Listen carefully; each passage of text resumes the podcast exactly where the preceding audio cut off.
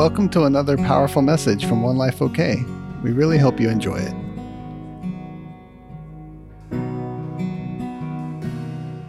I don't have any definitions, Dave. I have a couple of statements. One, God will not rest until all his people come to the knowledge of who he really is.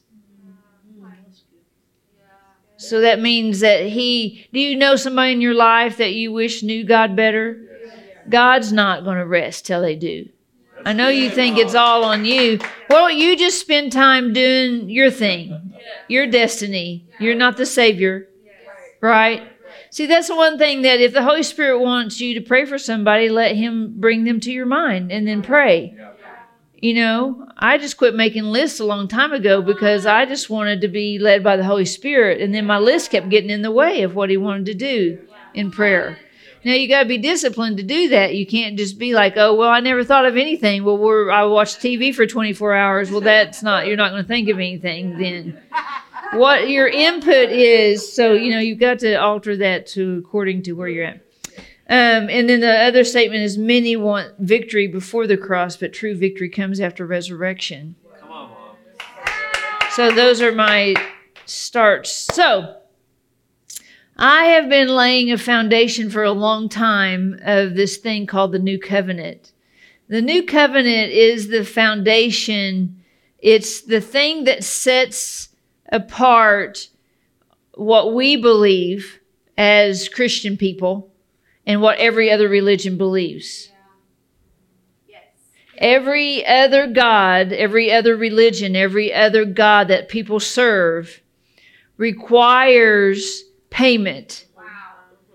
We're the we have the only religion on the earth that everything's been provided up front. Yes. So good. That's that's a really cool thing. And access to the whole setup is free. You just say yes.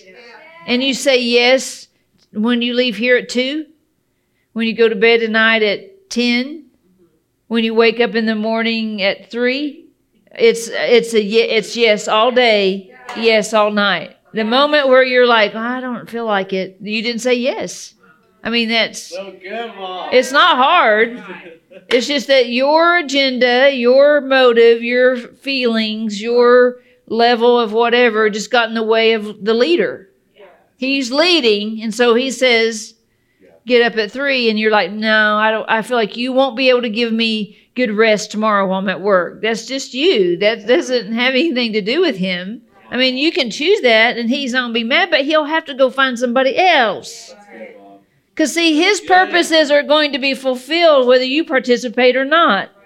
But if you participate, you're building a reward in eternity. It's, is that it's simple, right? So I've been laying this foundation of this really cool thing called the covenant, which not only fulfilled the law, it, it actually introduced all these amazing things. Because remember why the law was, I just want to set some more foundational statements, I guess. Why was the law established? The law was established because when God saved his slave people and called them his own, God saved them and called them his own and he established a covenant. He went first. Yes. Have you ever been married and you just want your husband or wife, or you've been dating someone, or you've been friends with someone, or just, just as a human on the planet?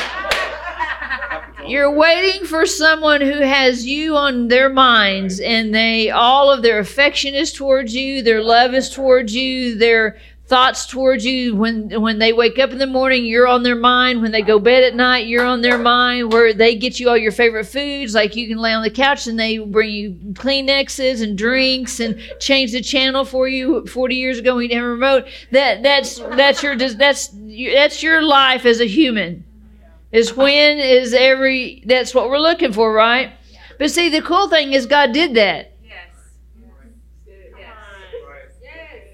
When you get up in the morning, he's on your mind. He's on his mind. You're on his mind. Something like that.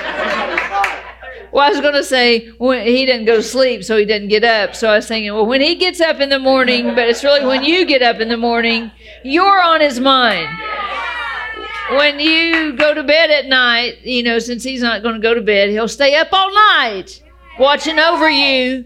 You're always you're the he's the thing you're looking for the one that is that you're always on his mind that he's always providing for you that he's going to get you that remote if you need it that he's going to give you that word if you need it. He's going to give you that encouragement. He's going to give you that protection protection. He's going to give you funding. That that thing you're looking for you know instead of another human have you ever just been sitting at home and you're like this morning I decided I was going to sit in this different chair in my room to study this morning. Part of the reason is is because of DOGs, but I love them. But I just I had was already dressed and I didn't want any dog hair, no care. But so I was going to sit in this chair. But see, I have a routine in the morning where I go and I make myself a cup of tea, and I get myself this little peanut bar because I got to have something when I first get up because I'm starving. I've been fasting all night long and I set, I unwrap it partially, give half the wrapper to one of the dogs, and then they spread, they spread their, they, see, they know my routine more than me. So I'm sitting in this chair, which is different because I'm usually sitting in my bed doing this. And there's two of them is, are sitting right there looking up at me. And one of them is doing this the whole time. Tot. Tot is she's a bouncer, so the whole time, and there's nothing going on. I'm not giving them the wrapper. I'm not giving them nothing. And so then they switch sides. And then so it was just back and forth this whole time. See that routine. I don't know why I'm telling this story, but y'all know why I'm telling this story? Yes, that's it. So I'm sitting there, yes. So I'm sitting there and I'm like, man, I need a Kleenex. And I'm like, well, there's Lynn over there. I could get her to get up and get me one uh, from this box over here. And I'm like, oh, should I ask her? I don't know. But I did because because I had gotten her nightstand last night and I realized she had a bunch of new Kleenexes in there, and so I said, I don't even have to get up, right? I can just holler, right? See, and I Lynn, throw me Kleenexes. See, that's what we're looking for. We're looking for ease. Do you see that? That's that's what that story's about. That we're looking for ease, aren't we? Stop. Let's stop Let's stop doing that because, see, then we measure everything God's doing by our own comfort level. I'm going to talk about that today. So, I'm starting this series a little bit for a while. I'm going to be talking about the new inheritance, and it's it is it's probably not going to sound like today that I'm talking about the new inheritance, but I am because I said it. I said we're starting it right now. Okay. So let's just turn to our foundational scripture, 1 Peter 1. I've been really funny today, so it's good. First Peter 1. Are you there? Yeah. The title of this is called Our Living Hope. Have you ever been hopeless? Yes. What made you feel hopeless? Did you did you know it was thank you, Lynn? Did you know it was a feeling? It's not a reality. Did you know it was a feeling? Yes how much, see, that to the degree that we think things are hopeless, that's the degree that we have to have truth. Yeah.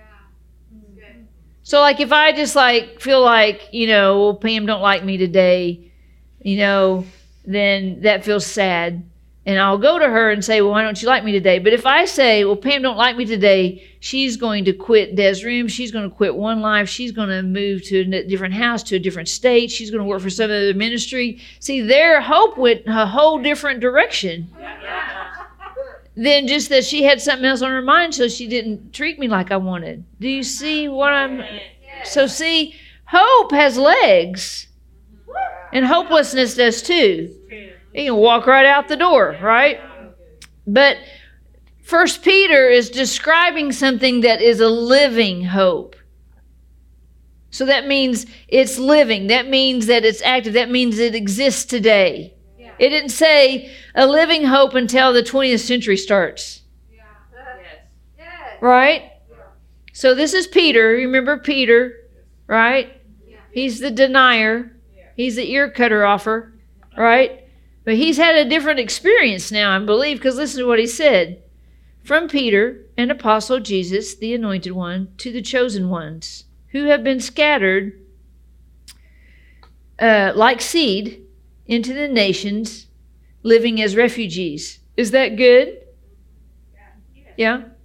So, scattered like seeds, what does that mean? That's a, a, a seed bears after like kind. Yeah. Right?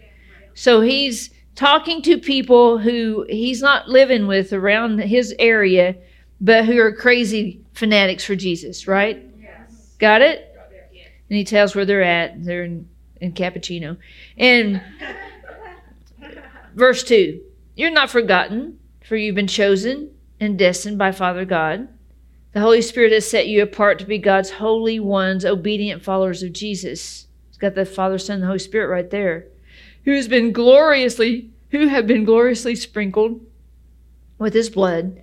May God's delightful grace and peace cascade over you many times over. Celebrate with praises the God, the God and Father of Jesus, who has shown us his extravagant, extravagant mercy. For his fountain of mercy has, begin, has given us a new life and we're reborn, experiencing a living, energetic hope through the resurrection. That's why he had to be resurrected, so resurrected, so we could have a living, energetic hope. That's good, right? Yeah. Here it is, verse four. We are reborn into a perfect inheritance. Yeah.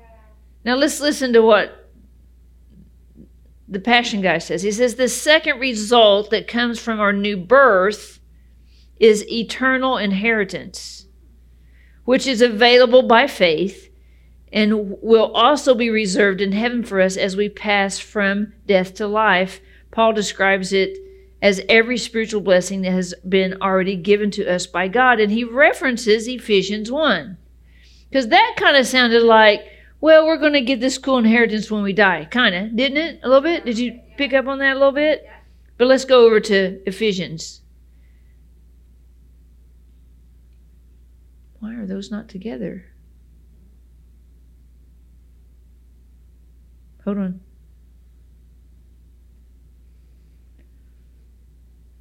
Okay, sorry, just had to move that around.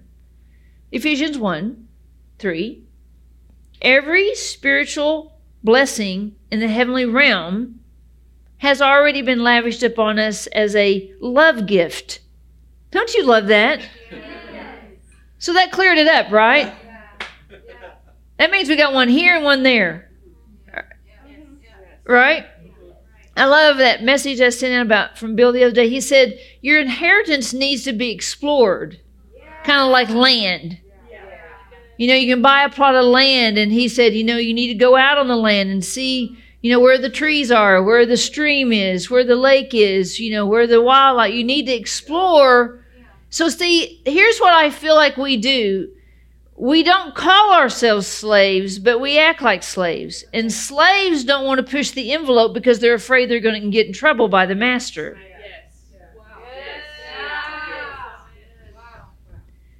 If you have an inheritance, you can do anything you want with it. See, the the crazy thing is that I see happen to a lot of people, and it happens in real life when when like someone is about to die, and you know they've got money they're going to give you, and they start telling you what you should do with it. Even when they're dead and gone, what they think, what they told you, you act like it's some sort of rule for you. This is a real thing. This is the same thing that's going on supernaturally. So, whenever whenever we have not been given a supernatural heritage from our natural parents, then our natural parents tell us what we should do with our lives. Are you finding my? And see, that's what prevents us from exploring the new inheritance. Because they're actually putting limits on what our dreams are because they didn't do a God dream. So their ability, see, God is the dream giver. And so our ability to dream doesn't come from a natural source. And so if we live by the attitudes and actions of people that didn't know God. It will put a limit on what we can do supernaturally, and it will do what Chrissy described very well that the Holy Spirit gave her that story. We will begin to become focused on things the the tears in our jeans and the things i mean just while she's up there talking i was getting all i was getting all captivated by the tears in my jeans just thinking oh this is exactly how it happens. Because someone told us to look at them. My mom god love her she was a melon and she never left the house without her face on. Do you even know what that means she never did go out if her toenails and fingernails didn't match. I was raised, that's what I was raised in. And so it took me forever to leave the house without my face on because I thought everybody else was thinking you left the house without your face on. And I realized no one cares if my face is on. and so now there's a whole movement let's don't put our faces on anymore because everybody was raised to not leave the house. So we couldn't go anywhere. And we said, I'm tired of not going anywhere because my face ain't on. Do you see? That's just a practical way to describe a limitation. I have to wear makeup to leave the house, or someone will judge me for not having makeup on. And I found it, I just tested it to see if it was true. That's how I found out it wasn't true. And see, think of ways that that happen, has happened to you. Ways that someone said a limitation on what you can earn or where you can live or what you can buy or what kind of car you're supposed to or you deserve to have. It's just a limitation. You got to talk to someone who's outside the realm of your personal limitation to yeah. say, here's another way to look at this. Here's another perspective. This might free you up a little bit. Yes. And see, then you have to deal with the guilt you feel from not doing it the small way. This is not this inheritance.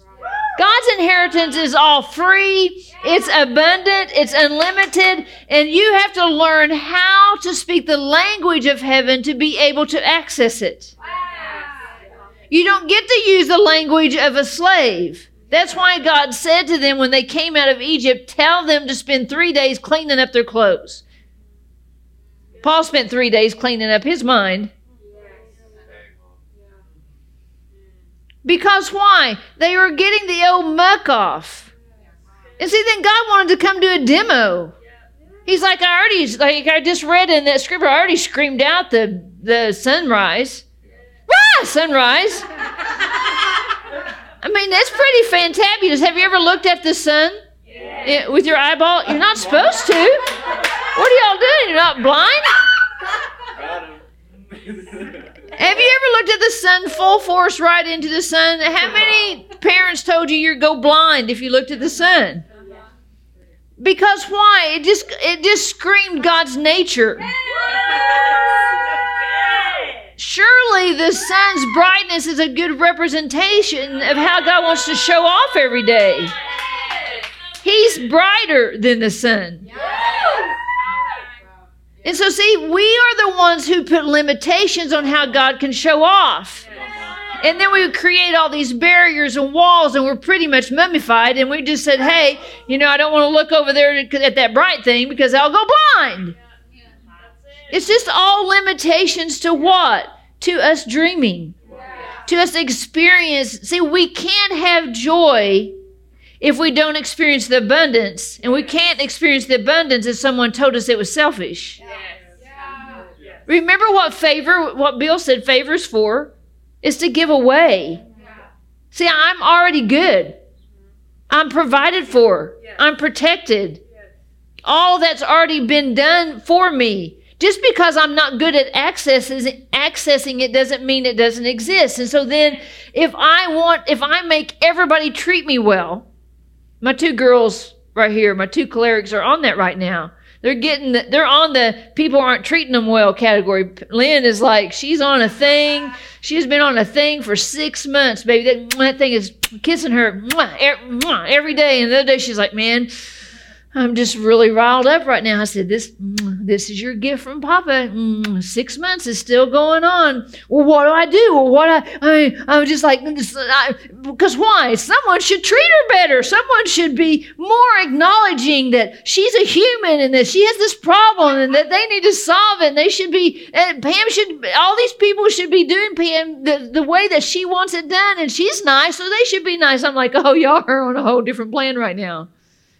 Y'all on the giving away the favor plan. That made all y'all nervous, I can tell. But th- this is the giving away the favor. You may not be there yet. You maybe have not graduated to that yet. But there'll be a day when you're really good and you're solid and you're like, I don't need all the special treatment and all the food to be perfect and everything where I go to be just right and think about me. But now I'll just give away some grace.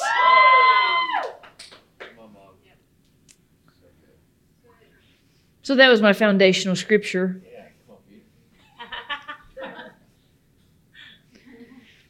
So, do you get it? Perfect inheritance here and now, right? Already been given. It already exists. It's kind of like you have this secret savings account that's an unlimited number, but you have to have this special code to get it. And the special code comes from how relational you are with the code giver. Got it? Got it? So everything I want to say from now on about the new inheritance is this is you got it? Yeah. Okay, let's turn to let's turn to Matthew 21. So when you look up the word inheritance, it's it's this is how you spell it. You ready? In the Greek, K L E R O N O M I A. It's a big word. Let me see if I can have. Oh no, it's not on there. Oh yeah, here it is. Here, let's see if he'll say it. Kleronomia. She's like that. Let's do it one more time. Kleronomia. There it is. That's what that's what inheritance. That's how you say it in the Greek. If, if Mendel was here, she could say it for us. This is what it says. Inheritance is what it says. That's the definition. That, did y'all think that was going to be deeper? That's a long word. Mm-hmm. It says, what is given to one as a possession. Now, I have found that we kind of were raised just that's when we sing in the sweet by and by and I'll fly away because we were kind of raised, get me the heck out of here. Get me off this globe to my mansion. That's a wrong mindset. Let's repent from that right now. Say, Papa, I repent. I turn away from that idiotic, stupid religious mindset that kept me locked in to never being successful or never dreaming and never being responsible. Sorry, you know that prayer already. So that's what happened. So then we've been working against the negative. Are you with me, religious people? So then anything God talks about with stewardship or discipline, we're like, well, that's just going to be really hard. And I'm just going to be in trouble all the time. I just can't do it right. That's that's where that this is where this mindset came from. Whether you were even raised in religion or not, that's where it came from. And none of that is that's that's what I said at the very beginning today. It's time to switch our principle to saying we're going to live from a biblical perspective. I'm going to change, I'm going to allow the Bible, the Word of God, Jesus in the Word, to come in with his scalpel and remove old beliefs that made me comfortable, made me fat and happy, saucy and lazy. I'm going to have it with a scalpel. I'm going to let him cut away that extra fat that makes me feel weighty and lethargic and lazy and unproductive. And I'm going to let him infuse me with iron. I'm sorry, I'm supposed to be eating more iron. Uh, infuse me with life, right? And it's not weighty because I'm yoked up with Jesus, right? And so he gave us a possession. Right? Now, see, here's the thing about possessing stuff you have to take care of it. That's why he tests us on little things. You know, when you're a little kid, they don't hand you the keys to the car at two and saying, Happy birthday to you. You're two years old. Here's the keys to a brand new Lamborghini. Right? Why? because they're not ready. See, and it, it hurts a giver. If you're a giver, it hurts a giver to not give what you want to give. But see, a wise parent only gives what the child's able to manage because they know that the child will be judged for what they manage and you'll be judged for what you allowed prior to the level of maturity needed. But see, Papa's not that way because he's the perfect father. He doesn't have an ego. He's not a people pleaser. He doesn't need to do something to get his needs met for you to like him. Remember when we parented? How many were, you know, Lynn spoke of it very well on her, her story is she was raised by parents who probably said no at first a lot, but she knew if at first you don't succeed, ask, ask, ask again. Rearrange those words into a different question to what? I always get my way. But unfortunately, that permissive style of parenting, that lack of boundary parenting, created in her choices that were beyond her ability to actually manage and possess. Right? So, how many, if you, if you were raised that way, then you're working with a negative. In other words, when God comes in and says, Hey, you can't have that Xbox, dude, your attitude stinks, then you're like, Thank you, God, for not letting me have that because my attitude stinks. Thanks for checking me. No, you can't have that ministry. No, you can't have that wife. No, you can't have that husband. No, you can't have that job. No, you can't have those things because why? It's going to be a possession. And you're going to be measured by how well you do with your possession. So you should thank him. If you're not as famous as you are, thought you were going to be, you should thank him. He's going to give you what you can possess that won't cause you to leave him. When you when you don't manage your possessions well, why would he keep adding to that? It just adds weight to something that he's maturing. Are you with me? Yes. Trying to go really slow. So, I if you look up that word, Mendel, you're gone, and I played the um, Greek word for inheritance. Kleronomia. And I said that you could have said that for us if you were in here, but I had to let George say it because you weren't here. So, when if you look up that word, one of the first instances of that word, that Greek word, is in Matthew 21. So I wanted to read you the story, but the same story is also in Mark, I think it's Mark 12. But let's kind of look at Matthew 21 and kind of dissect it just for a few minutes, even though I only have like three minutes. But um, seriously, how can that even be? So the first story. Now, now think about Matthew. I think the chosen represents him pretty well. He's a little more methodical. So let's just act like that that's true. So he in Matthew 21, he tells all the things leading up to this hammer statement that we're going to get to at the end of Matthew 21. But Mark didn't do that. Now, I don't know who Mark, well, he wasn't one of the 12 disciples, obviously, but he just starts out with the same parable that Matthew 21 puts at the end. And so, but Matthew, he's given us sort of like, he's a melon, so he's given us these, this preliminary foundation like a good melon will do. We don't want to just give you the hammer statement because you may miss the whole point, right? So in Matthew 21, he starts out with Jesus coming in on Palm Sunday, right? And so I love it. He remember um, I don't want to read all of it because I don't have time, but he told his disciples to go get a donkey, right? Now no king came in on a donkey. they always came in on a horse. So see everything Jesus did didn't point to outward success as a king. Because the way Jesus want, wants to interact with people is he wants them to know him from the inside out, not from the exterior. And see, that's going to be a principle you're going to have to use in your life that you're going to have to recognize the spirit in which someone comes across. So that may be good or bad. So if you're looking at their outward appearance and you want to get to know them, you want because they're famous or this or that, and you think I got to snug up to them, I got to get up to them, then there's some- that you're off. And so, so that's why he picked a donkey because he wanted to show how humility acted. And so then, you know, he gave some prophecies there. And let's move on down. You know, they threw down their cloaks so they could make a carpeted road for him and all that and all that. And I love it. Verse 12 Upon entering Jerusalem, Jesus went directly to the temple. Now this is here's what here's the story. Here's Jesus. Everybody's going, "You're awesome!" You know, palming him to death, high fives, everything.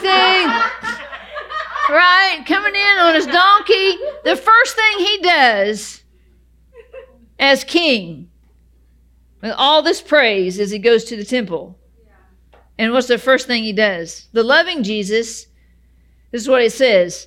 He drove out all the merchants who were buying and selling their goods. He overturned the tables of the money changers and those who had the doves and all that. Now, remember, I love the, I don't know if you know about St. Jerome, but he's a guy that wrote, he translated the Bible into Latin. And so um, Brian Simmons quotes him. He says that when Jesus was doing this, his eyes says for a certain fiery and starry light shone from his eyes and the majesty of god gleamed in his face. While he's turning over the money changer tables while he's driving it because what was it that he said? This is what he said my dwelling my house shall be called a house of prayer but you've made it a hangout for thieves. What was the point? I've preached on this before that what were they doing there? You know that it was at the feast time and they were doing what? They were bringing sacrifices. And so if you were a poor person then a poor person could only buy a dove because you didn't couldn't afford a big old cow. And they just had made up all these new rules right? And they're just like yeah because you got to come in you got to you got to make some penance you got to do something. But who was who was profiting? Profiting. Yeah. there's they were profiting off of the law that was made back in the Old Testament, where what happened there, God, remember, He wanted them to clean themselves. I didn't finish that story earlier so that they could come out and meet Him, right? Because they want to get those stink off of them from Egypt, right? And because they weren't slaves no more. Yeah. And so then they re all the religious people keep rearranging all the rules and adding and doing all kinds of things, and now we've led to this that Jesus rides in on his donkey, and the first stop, his first pit stop, is the temple to clean house. Whose house? And so then the next thing that happens, verse 14, is he heals a bunch of people, and then 15. But when the chief priests, what's the chief priest? They're hanging out the temple, they're the profiteers, right? They're the religious people of the day, right? And religious scholars heard the children shouting. And saw the wonderful miracles of healing, they were furious. They were ticked off because why? Who's profiting today from all of our injuries and things? See, there's a profit to be made. The people who are profiting, they don't want no truth. It's happening everywhere you can look, right? Because Jesus just came in and healed all these people, and these are all the people they're profiting off of. Because why? They're coming in to offer sacrifices. Why? Because they're sick. They're trying to fix up this body because this sin, and that's what they were told. Your sin's making you sick. Get it, I'm not even preaching on that. And then verse 16, then Jesus said, Don't you hear what the children are saying? This is not right. That's what that's what I'm, I'm sorry. That's what the, the they said to Jesus, Don't you hear what the children are saying? That's not right. What were they saying? Jesus, you're my main man. That's what they were saying. Right? Heal me, Jesus, right? He heals everybody. Jesus, everywhere ever I go, Jesus heals everybody, right? So that so they're saying, and Jesus said to them, Yes, I hear them, but have you never heard the scripture from the lips of children and infants you've ordained praise? So they clearly were giving him praise. Right? So then he left there, and then he he uh, went to Bethany, and then the next day, you know, it's when he the fig tree didn't have figs, and he was hungry, and he was mad, and he cursed it. Okay, right? Are you? I don't have time to read all this, right? And so, so then let's go on down, verse twenty-three. After he did that with the figs, right? After this, he went to the temple again. Don't you love Jesus? This is a great. Matthew's leading us on this cool little journey, if you can really see it, a day in the life of Jesus. Right? Comes in, Hosanna, he's all praised up, right? Right? Heals a bunch of people, gets accused of a bunch of stuff, throws out all the wicked people in the temple because he says this is supposed to be a place where it's something holy going on here. And he gets mad because he's hungry, and so then he curses a fig tree. I mean, he's just busy man, right? Don't you love this story? So after this, verse 23, Jesus went to the temple and he taught the people. The leading priests, here we are again, and the Jewish elders approached him and interrupted him by this. By what power? I love this question, which that word means authority. So here he is, he's doing stuff in the place where they are in charge. Right?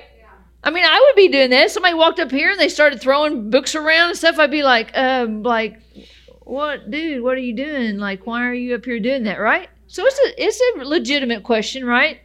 By what power authority do you do these things? Who granted you the authority to teach here? I love Jesus. He clearly answers them by saying, I too have a question to ask you. If you can answer this question, then I'll tell you by what power I do these things. Don't you love that? I love that. So then he asks him a question. What did John's authority to baptize? Where did that come from? Who gave John this authority to baptize? From heaven or people? And I love it. Matthew is recording this, but it says they stepped away to debate. So clearly he could hear them, right? Just play along with me for a minute. How should we answer this? If we say from heaven, he'll say to us, then why didn't you respond to John and believe what he said? If we deny that God gave John his authority, it will be mobbed by the people for their. See, they already knew the answer. Yeah. Have you ever tried to ask somebody a question and they try to answer according to what they think that you want to hear. Yeah. Why? Because they're already they already have manipulation in their heart. They already have something in their heart. They're actually protecting themselves. They already knew the answer. If we say this, he'll say this. If we say this, they already knew the answer. They're over here debating it. And I love verse 27. They said, We don't know. No, they clearly knew. Don't you love that Matthew included that? They clearly knew. And he says, Well, then neither will I tell you where this power comes from to do these things. Remember, because he said, if you answer this, what was he trying to do? Why was he trying to get them to answer that question? He was trying to reveal him to them. He knew they couldn't see him because of the question they were asking. But he knew their hearts were not going to be willing to hear him if they couldn't answer the question. If they weren't honest, you can't be healed of what you don't admit. It's a setup. Right? So let's there's the next one is a parable that Matthew lists. It's really good, but I'm really to get down to this last part because I'm running out of time. Verse 33 it's the parable of the rejected son this entire matthew y'all are sleeping on me this entire matthew 21 some people are this entire matthew 21 i'm not going to look at anymore this entire chapter of matthew 21 is a setup for this parable right here the parable of the rejected son Play close pay close attention to this parable jesus says so he made a special emphasis and this is what mark starts out with is this parable right here there was once an honorable man who planted a vineyard. He built a fence around it, important boundary. Yeah. Dug a pit for pressing the grapes and erected a watchtower, intercessors. Afterward, he leased the land to a tenant, farmers, and then went a distance away. At harvest time, he sent his servants and tenants to collect the portion that was due him as the Lord of the vineyard. But the tenants seized his servants, beat one, killed another, stoned another. So the landowner sent more servants, even more than that at first, but they were mistreated. Now remember who he's talking to, right? He's talking to these religious leaders, okay? Finally, he sent his own son to them, and he said, Perhaps with my own son standing before them, they will be ashamed of what they've done. But when the tenants saw the son, they said, This is the heir. Let's kill him, and then we can have his inheritance. So they seized him, took him outside the vineyard, and murdered him. Verse 40 You tell me, this is Jesus talking to the religious people, you tell me, when the Lord of the vineyard comes, what do you think he'll do to the tenants? Verse 41 They answered, He'll bring a horrible death to those who did this evil, and he will completely destroy them. Then he'll lease his vineyard to different tenants who will be faithful to give him the portion he deserves. When I read this, I thought, why did they say that he would lease his vineyard again? You'd think, I mean, like, if it was us, we'd be like, well, this isn't successful. Everybody died. And so let's sell this dude. Let's get out of town. Right? So I was asking the Holy Spirit, I was like, why did they say that? I don't know why, but that was so highlighted to me yesterday. And so I love, I just, I took this really long journey with him yesterday, but let me just start out by saying these couple things. Um, in, in, um, the commentary, it says that the vineyard is a metaphor for the promise of life and glory. Now, he was, he was saying basically that that God has sent these religious people to train the Jewish people for the Messiah. Right? That was what they were a religious person about. Right? To keep the law, to keep the Torah, right? Train all the people because the coming Messiah is coming. But the coming Messiah was standing in front of them and they couldn't see him. And they couldn't see him because the love for the law had superseded love for relationship. And I promise you that that's happening for some of us. That's why, like that message that Bill I sent out about Bill is so important because he didn't. God didn't want robots. He wants people to be relational because you do something different when you're in a relationship than you do when you're just going to keep the law. So I have a good example of this. So Vinton was telling me the other day that whenever he would tell his grandma, I don't even know, I can't remember now why he told me this, but when he would tell his grandma that he liked orange soda, then he'd show up at the house the next day and the entire refrigerator would be full of orange soda, and he would be like, pressure, like he does his little hands like this. I don't want all this. Like he did, he just wanted one orange pop, right? And see that that's the metaphor for it's not relational. I didn't find out from you. Do you want an orange pop every day for the rest of your life? Or were you just trying to tell me something you liked? Can you see the difference? So everything for God is relational. And see, we have to change and be relational with Him and people. And so the leaders, he says in the commentary, the leaders of the nation were but tenants who were to tend the vineyard. So I love that because, you know, Bill always says that our tithes is just rent. Right? Yes. right? You're a tenant farmer. Yes. Yes.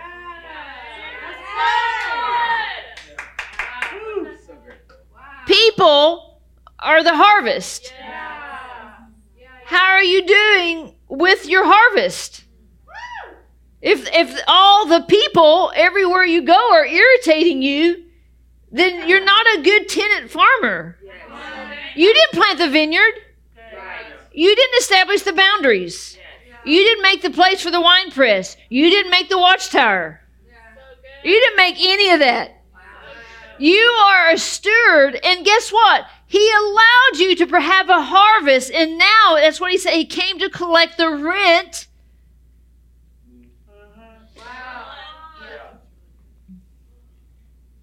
I love this. This is what Saint, whatever his name was, Jerome, this is what he said. Now, listen, it's kind of old timey language. God gives privileges and looks for results worthy of graces. Listen, we've got to we've got to understand this is God's plan. is that he has given you an entire inheritance to steward and he's looking for results. You might be all offended by that, I don't know. But see, if you would just change your mind and say, This is what he's looking for because he loves me, because he made everything about me, all my gifts, my entire being to function in this program. Right? And see, anything that's a anything that's in your mind that you are taught that isn't this way, it's going you're going to be working from a negative. You're going to be trying to get God to disprove something that he never said and he just won't do it. So he says, he sends warnings, he raises up apostles, prophets, preachers, evangelists, and if a church is still unfaithful, he takes away his spirit and he lets it lapse and gives its inheritance to others. His other commentary was the vineyard is the soul of man, which he has to cultivate for the master's use. We just talked about soul today. Your soul was made to burn. That was it was designed to burn with passion. It was. It was designed not passion for your own selfish gain, but passion because of how well I'm loved. And I want to display this love to other people to say to other people, I have been so loved. What you're looking for is not a husband or a wife or a job, it's Him. God has hedged it around with the law, external and internal, which just means he this old timey language, but he the the boundary was so important. It's the first thing he did after he made the vineyard. Yeah. Was he made a fence. Yeah. The first thing you're going to have to do to apprehend your destiny is you're going to have to have a boundary around your destiny. Because the people in your life that don't know him, they're going to trespass and you let them. You don't understand. It's the saboteur of your destiny. It will sabotage your destiny to allow people to trample your vineyard at will. I'm sorry it's hard. I'm sorry that you're a people pleaser and you just don't want to say no, but you will never achieve your destiny as long as you don't establish boundaries around the thing that's valuable in your life. It says God hedged it around with the law, external and eternal, internal, given it the ministry and sacraments and the scripture, these are old timey language, and looks to it to bring forth the fruits of obedience, service, and worship. It's such a good way to say it. That this is, God gave us all these things for obedience, service, and worship. Now, He didn't make a bunch of workaholics. He's so relational, but this is the goal. And see, when I establish him in my heart, the, the place he needs to be, which is exactly this, uh, this Matthew 21, that he was saying to these religious leaders, I gave you all these people to care for. That's why he started out at the temple, cleaning the temple. I gave you all these hearts to care for and all you did was take advantage of them. So I cleaned the temple for you to show you, I gave you a demo of what it's supposed to look like. I did the thing with the fig tree, which I can't explain right now, but I've already preached on it before. I did all these things. I healed these people. I did all these things to demonstrate to you who I am, and you're still asking me what authority I have. You can't see me. So I'm not going to answer you because you can't see me. He went on, the commentary from St. Jerome says, he sends times of visitation, teaching, warning.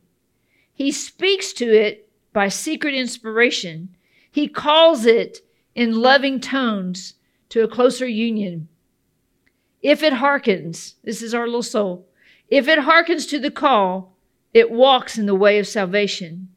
If it refuses to hear, it casts away the hope of its calling and must share the lot of Christ's enemies. See that that that is the commentary from St. Jerome of Matthew 21.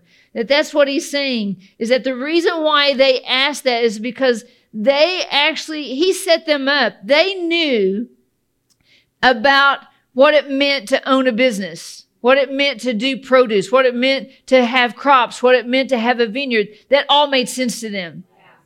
And so he knew that even though all that bad stuff happened, He knew the business of the Father would go on. And see, he was trying to describe to them, I gave you all these people to care for, but instead of caring for them, you don't even see that the Messiah is standing right here in front of you. You allowed things to happen in the temple. You allowed all these things. You don't even celebrate that all these people are getting healed. You're way off. And so he says at the very end, he says, This is why that I say to you that the kingdom realm of God will be taken from you and will be given to a people who will bear its fruit. That's what's happening and has happened is that God is looking for people who will be leaders, who will care for what he cares for, who will clean what he cleans, who will curse what he curses, who will heal what he heals. And if you do that, you will bear fruit. But if you stand back and you allow the temple to be desecrated and you allow all these other things to go on and you don't take your position, he's going to give it to somebody else. And I think that is the key to the new inheritance is that that is what you've been entrusted to and that's what you can manage come on mendel i got it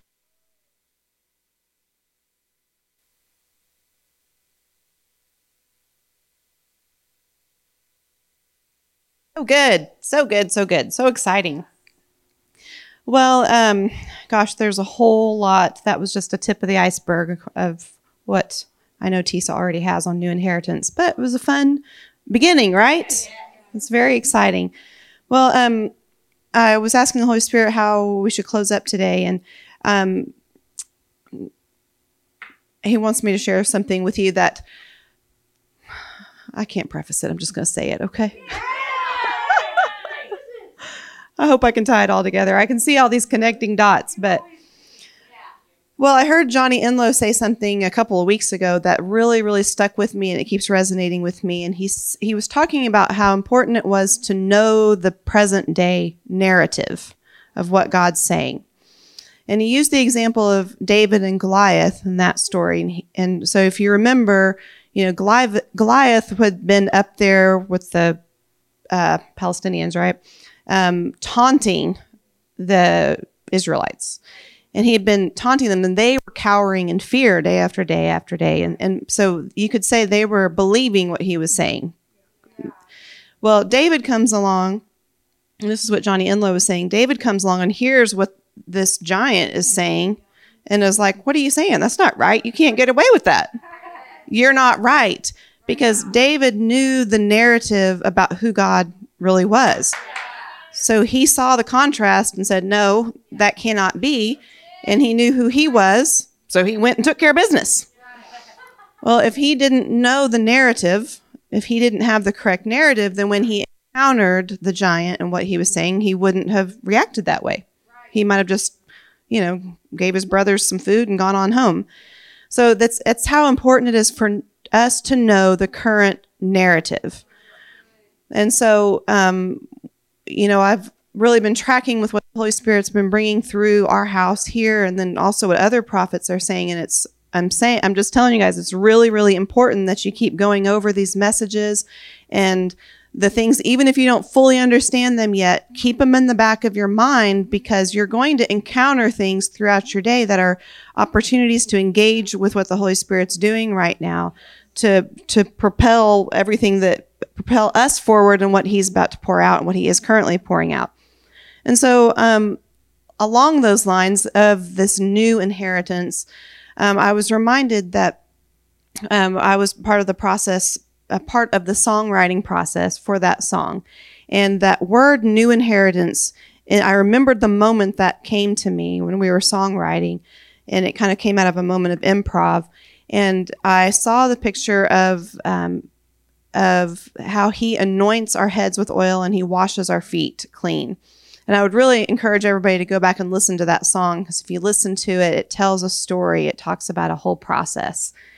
And uh, maybe we can even put the words to the song in our Evernote for you guys to, to look over. But um, it really is a, a, really cool process. So I looked up in scripture and found in John 13 um, where Jesus washes the disciples' feet.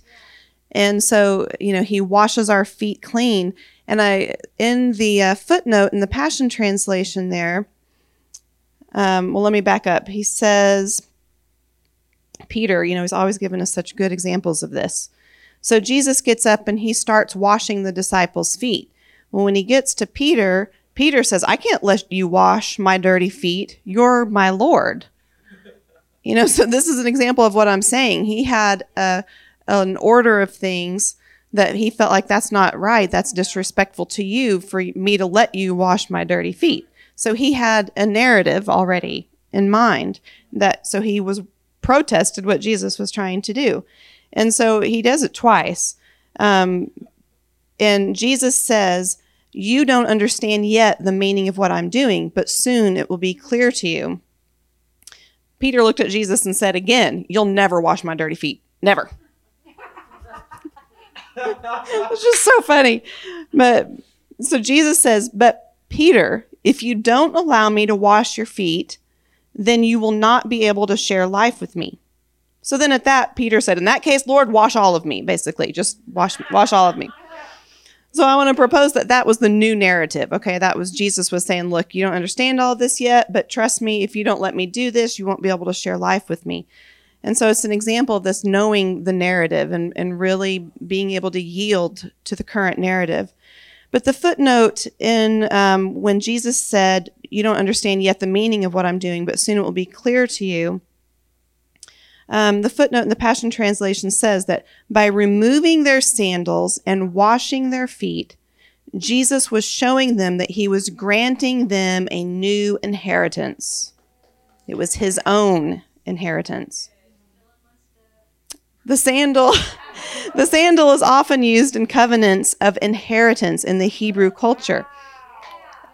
Every defilement would be removed so that they could place the sole of their feet upon the new covenant inheritance. And so he in the Passion Translation, there's lots of examples. It talks about Joshua, you know, and God tells Joshua every place that you plant the sole of your feet, basically the land that your sole of your feet touches will be yours. And in Ruth, there's an example in chapter four of this process of taking off the sandal in in the transferring of land. And then even in um, Exodus and Moses, um, God told Moses to remove his sandals because he was about to receive a new inheritance. The holiness of God and the authority of came with it. That came with it. So again, that that's where the new inheritance little nugget started for that song. And I'm just telling you, that was back in November, and I have, without realizing it, I have received a new inheritance. I mean, I have, he, he, I've entered into a new clearing, which is what that song says. And I didn't realize it until afterwards, but I was like, oh my gosh, that's what he was saying prophetically. You lead me into a brand new clearing, unlike anything I've ever seen. That's what the song says. And so that's what he's doing right now. So important that you listen to the new narrative, keep it keep it ever before you, um, so that we can participate. Whether it's cleansing us from some the defilement on our feet, as it said, so that we can be prepared for the new inheritance, so that we can partner with him and speak the things that he's that needs to be spoken in that moment, speak against the things that are against him. Um, we we've got to keep the narrative in front of us because there is a new inheritance. There is a new inheritance. It's the song talks about it's a continuous thing. It's a continuous new inheritance. It's a circular path. If you look back at the song, okay, it's a circular thing. You take it always starts with the I love you, I love you, you're the one I love, takes you into another new inheritance. We're always receiving a new inheritance. So this is this is a word about the nature of God, the nature of our relationship with him, but it's also a now moment for a new inheritance that we're entering into. So, Papa, we just say thank you today for the way that you prepare our hearts. Thank you that back then Jesus was with the disciples. He was face to face with them and able to tell Peter, Hey, you don't understand this, but I'm doing a new thing. If you don't let me wash your feet, you're not going to be able to walk with me. That was the new narrative. So we just thank you that you send the Holy Spirit now and you've provided all of these great uh, prophets and um, teachers and pastors and all of these messages that flow through this house and others to really um, provide the new narrative the new narrative coming from you so that we can participate fully with you and yield fully to what you're doing in this moment. So we just give all honor and glory and praise to you, Holy Spirit, for the way that you are speaking to us and that you're constantly, constantly entreating us and giving the lang- giving us the language that we need to partner with you. So we just say we love you. Thank you for the honor and privilege of inviting us to participate with you in this season. Thank you for your mercy and your grace and all that you're doing to cleanse us and free us of the obstacles as we enter into the new promised land. And so we just say thank you. We love you. We love you. We love you. In Jesus' name we pray. Amen. Thank you for listening to this message from One Life OK. For more information, please visit us at onelifeok.com.